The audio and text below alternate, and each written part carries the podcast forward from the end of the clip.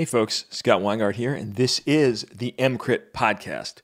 Today on the podcast, I want to discuss a topic that is not clinical. And now I have a buttload of clinical stuff in the pipeline, already recorded, and plans to do a whole bunch more. So you will get a ton of clinical stuff in the coming weeks. Don't you worry. But today I want to talk about something um, that I think is equally important as how to intubate a crashing patient, and that is the issue of burnout.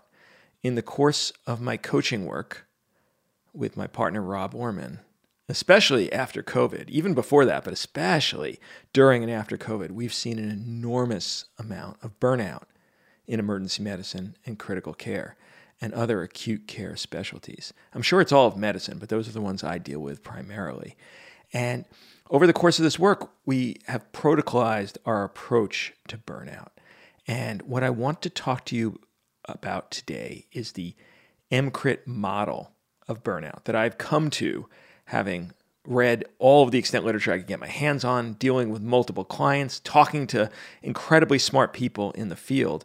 Uh, the way my mind works is I, I need a model. I need to kind of have a foundational rationale for the work that I want to do. You know this from the way I deal with issues in emergency critical care and resuscitation. Well, today I'm going to apply that same EMCrit approach to the issue of burnout. And I'm going to present to you, in my mind, the, the unified model of burnout, why it happens, how to fix it.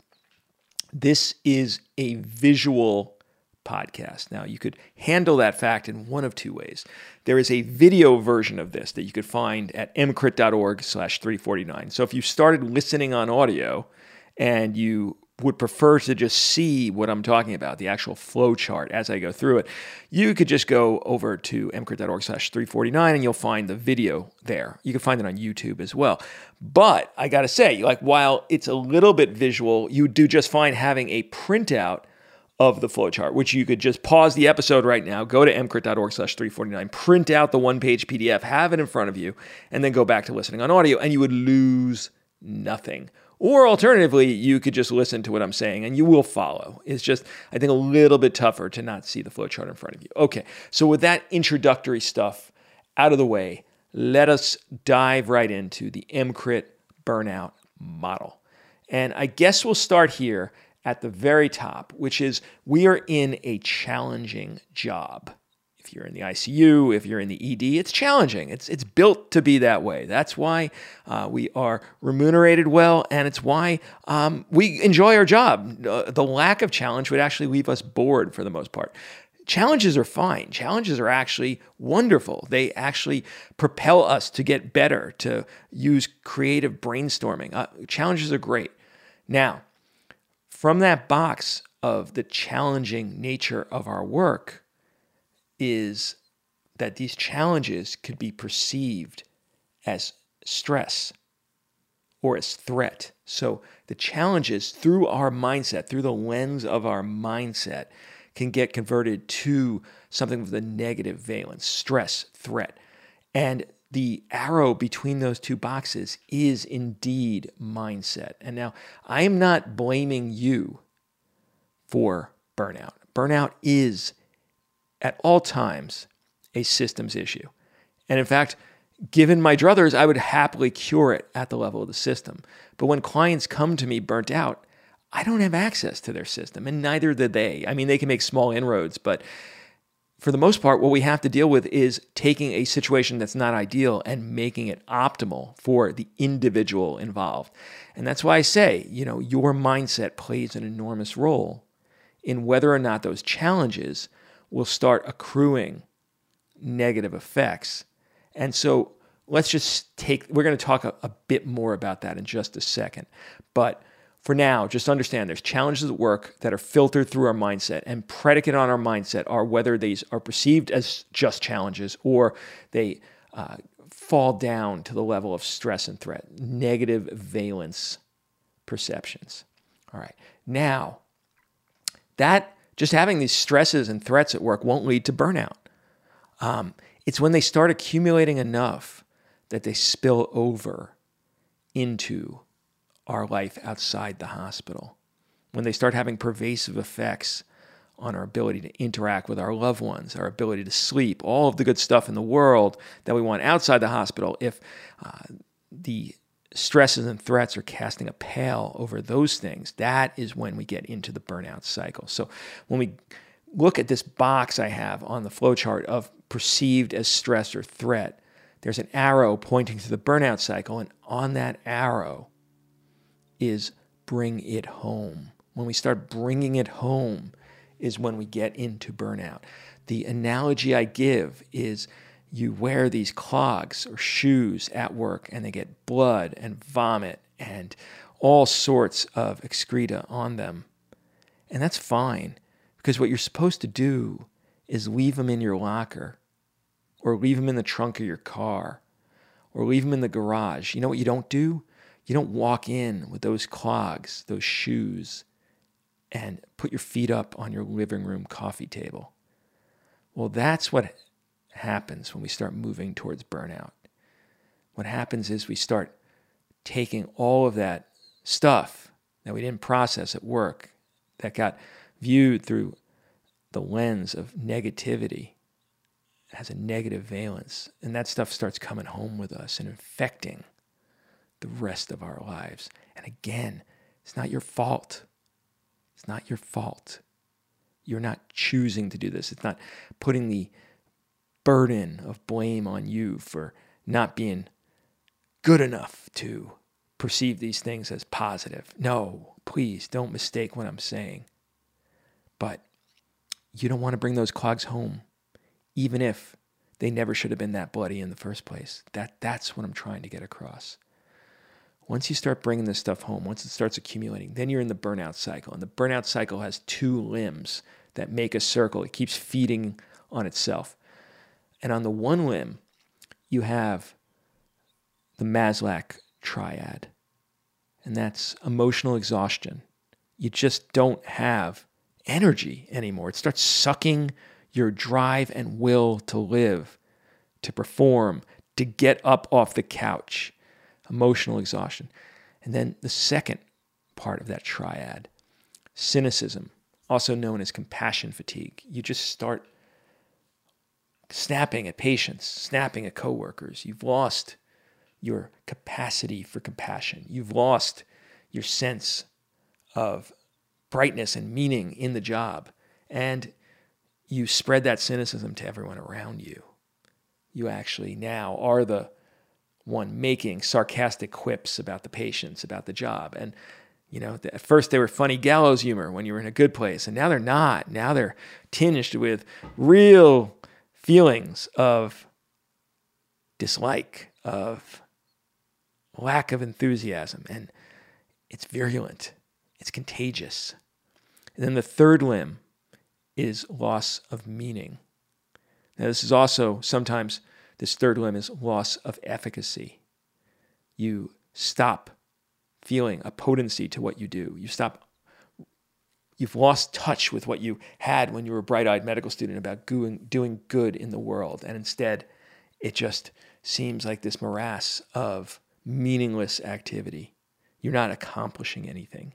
You're not saving lives anymore. You're just moving the meat. All right, that's one limb of the burnout cycle that limb feeds on the second limb, which is you become less likely to pursue restorative activities.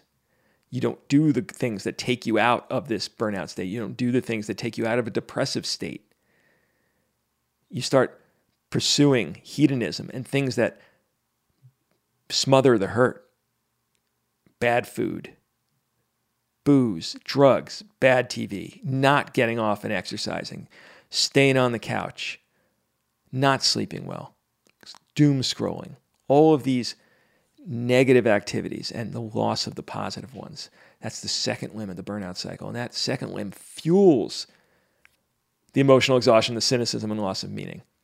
And then that cycle, in addition to feeding on itself, actually feeds back to mindset. And now even minor things at work that aren't even really challenges get perceived as enormous stress, enormous threat, because your lenses have gotten even thicker. You can only see the bad now, you can only see the negatives. And now you could see a vicious feedback cycle. Burnout cycle to mindset, mindset to stress and threat, stress and threat to burnout cycle. All right. So, what are these green and red lines on this flowchart. The boxes in red are things that contribute to burnout, and the things in green are protective factors. The first box in red that feeds into a negative mindset are all of the systems issues that would be wonderful if they were fixed, but we don't often have that much control over it, short of just seeking a job that has a better alignment of these systems. Let me read them off for people that are not looking and talk about them. So the systems issues are a misalignment between ideal, the things that would work for you, and what actually is, of workload. It's obvious. Rewards. Now, money is one of the rewards. There's others as well. Um, and, you know, money could go somewhat of the way to making a horrible system feel a little bit better. But I think it just slows the burnout. It doesn't eliminate it. Money alone does not solve all things, even if we thought it might. And maybe for the short term, maybe you work a horrible job for two years, pay off all your student debt, and then you go to a more um, humane type place. Okay, well, maybe. But long term, I don't even think money is going to do it if everything else is totally in disarray. Values or purpose. Um, does the job make you feel like you're you're fulfilling your values, what you want to be doing in life, in your career? Then next up is control or autonomy. Do you have the ability to determine your own fate? Do you have the ability to determine how you see patients, when you see patients? Um, or is it an onslaught of things outside your control? Is your voice matter in your group? Um, or is it some corporate overlords that have no desire to hear from you as the actual line worker? Fairness. Are some people in your group, you know, getting amazing stuff and you feel like you're being crapped upon? You get all the nights, you get like, you know, three weekends a month. All right, that's going to certainly feed into your mindset. And then community. You know, it's it's protective when people around you at the job got your back when you feel like you know even though things are hard you're going to visit you're going from one family in your home to another family at work that's immensely protective from burnout and then this one, you know, all of those were actually outlined by Maslach, and she is the amazing researcher that's done so much for burnout in medicine. This last one I add actually came from Dan Pink's Drive. And he actually put one additional one that Maslach didn't have, which is are you getting the sense of mastery practice? Meaning, are you getting better at the craft? Are you given the opportunity to expand your skill set, to learn new things? And that's also very protective. It's why residents will deal with what is a very tough gig for three to four years because every day they're there, even though it's hard, even though a lot of these systems issues may be misaligned, the protective factor is they are doing it because they are learning, because they are becoming better, because they have sacrificed their day to day happiness slightly in order to become better physicians. They understand, wow, I'm working a lot of hours, but each hour I work makes me have more potential as an intensivist or ED doctor. And that's why I'm doing it. And even after you get out of training, if you have a job where you are learning and expanding and becoming further down the path of mastery, then you might put up with a lot of crap without it slipping to burnout. On the other hand, if you don't have any furthering of your mastery, that is a job that is not making you feel fulfilled. All right, so these are the systems issues that change that mindset, that make you perceive the challenges that work differently. Let's talk about one more negative before we go into the protective factors, the things we talk about in coaching. Moral injury. Now, this is slightly different to burnout, though they are certainly negatively synergistic with each other and they're related. Many of the things that cause burnout could also cause moral injury. Moral injury is when your very core values as a physician or as a human are being violated by the work you are doing. What's an example? During COVID, when we had patients who had to die without seeing their loved ones, patients dying in a hospital room with no one around them, uh, maybe someone being called on an iPad if you were lucky, and watch them and then listen to the misery of their family. Um, that that's a moral injury. I could think of countless others. You can too, because you're exposed to them on a regular basis. Moral injury, it would be the five year old resuscitation where you think things were done incorrectly and a kid died who didn't have to. That same resuscitation of a five year old may be devastating and sad, but it's not moral injury unless you think things should have been otherwise. It's when your core values are violated that moral injury occurs. And moral injury begets that triad is part of the burnout cycle emotional exhaustion, cynicism, and loss of meaning. Moral injury is a force multiplier of those negative valence thoughts and emotions. Yeah, moral injury is a bad, bad thing. If that's occurring, then you are much more likely to experience burnout. All right, now let's talk about the protective factors, the things we actually try to do in coaching to stave off burnout. Like, because like I said, we often don't have access to the systems level issues. What we have instead is working with the individual to deal with the situation as best they can and get back from burnout to a place of joy on shift. That's what we want. We want joy on shift. All right. So the first thing we work with oftentimes is we eliminate as much as possible the challenges, right? We can't get rid of them entirely. But if we mitigate the number of challenges, then it's a lot easier to do with the ones remaining the stuff that is safe and mentally stabilizing. So we work on shift efficiency. We work on EMR mastery, templating, proper workflows so that you don't have to wait for an hour after shift before you go home. You don't have to wait three hours in some cases. Getting out on time is a burnout prevention tool. Margin on shift. Are you working at 120%? That is going to burn out anyone, even if everything else is great. You know, you should be working at generally 85 or 90. You know, you, you have a little bit of margin there for taking a breath, for shift hygiene, going to the bathroom, eating, taking two minutes outside to see the sun, having that extra 10% for when a really sick patient comes in, being able to take care of them. If you're working at 120, any machine would burn out. You can't work beyond your capacity. Yet we try to do it all the time. And we're encouraged to do it by the entire system around us. And we, we teach our clients that no, you have to reject that. You can't allow yourself to get sucked in. Short term, sure, you know, there's a huge surge of patients and you, you put it into overdrive for a little while and then you ease back, yeah, we all do that. That's what you should do.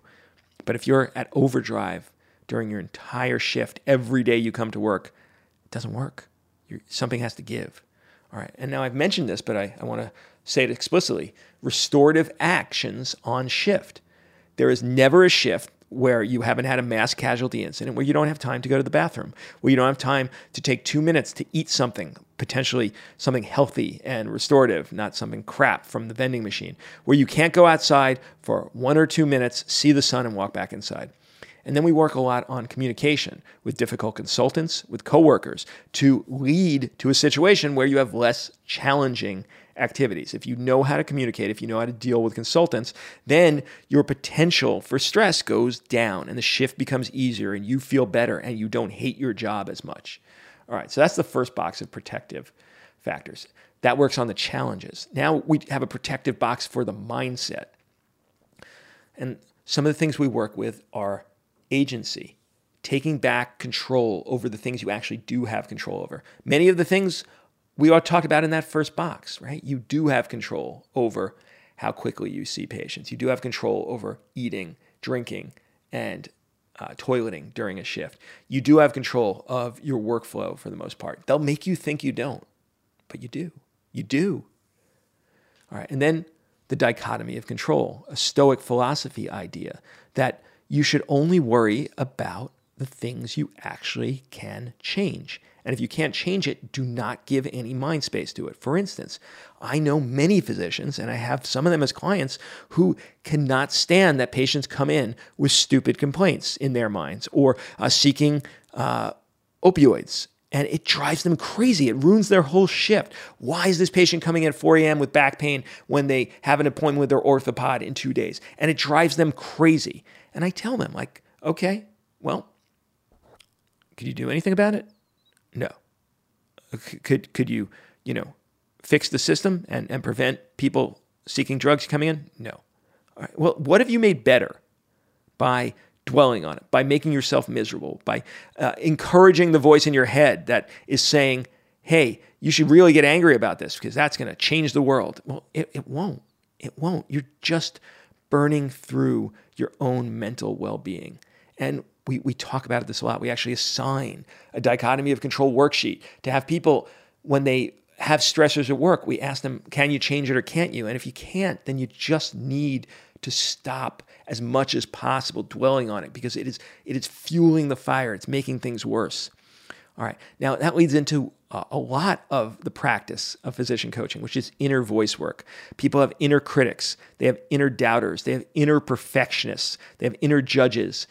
And these inner voices could be incredibly deleterious. And we do work on awareness, on cognitive distancing, on how to deal with these voices that are trying to help you, but they're doing it in a really ham handed way. And that inner voice work permeates so much of what we do. And if you scratch the surface, so much of physician coaching comes down to dealing with negative inner voices, negative statements by inner voices.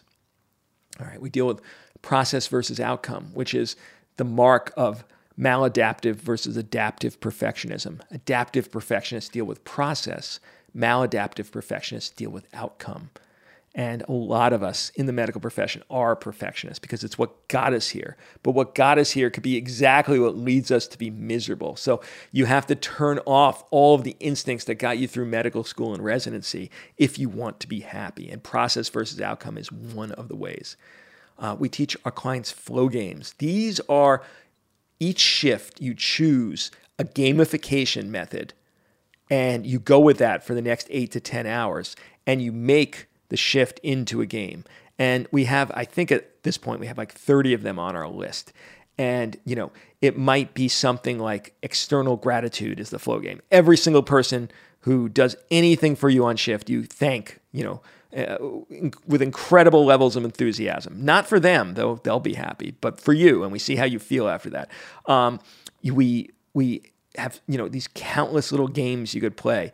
Um, embodied meta, where uh, your job is to make every single person you encounter a little bit better off for having uh, come in contact with you. And you do that for eight hours and see how you feel. And we keep journals of all of these things. And then we see how it changes our perceptions of stress versus challenge of threat versus challenge. And these could be amazingly potent.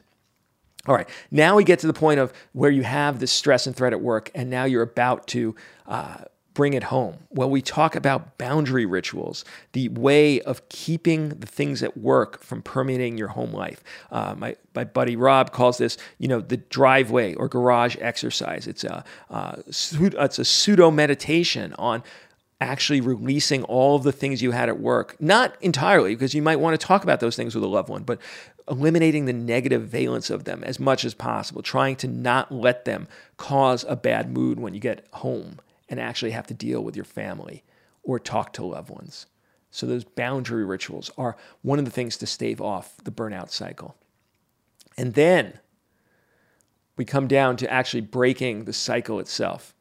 And we have a box here that deals with both how to um, deal with the emotional exhaustion, the cynicism, the loss of meaning, as well as the moral injury. And this box includes such things as learning methods of processing, learning to deal with these negative emotions that come home with you, both from a mental perspective, but also from an embodiment perspective, learning how to take the actual stress and pain that's kept within your body. And you know, this is not woo. This is not you know froofy stuff. I'm, I'm we aren't we're not life coaches. We're not going to do chakra manipulation. This is like real stuff. This is when you come home with an ache in your stomach that you can't actually figure out what it is, and it turns out it's just that's where you stick your stress. You got to get rid of that.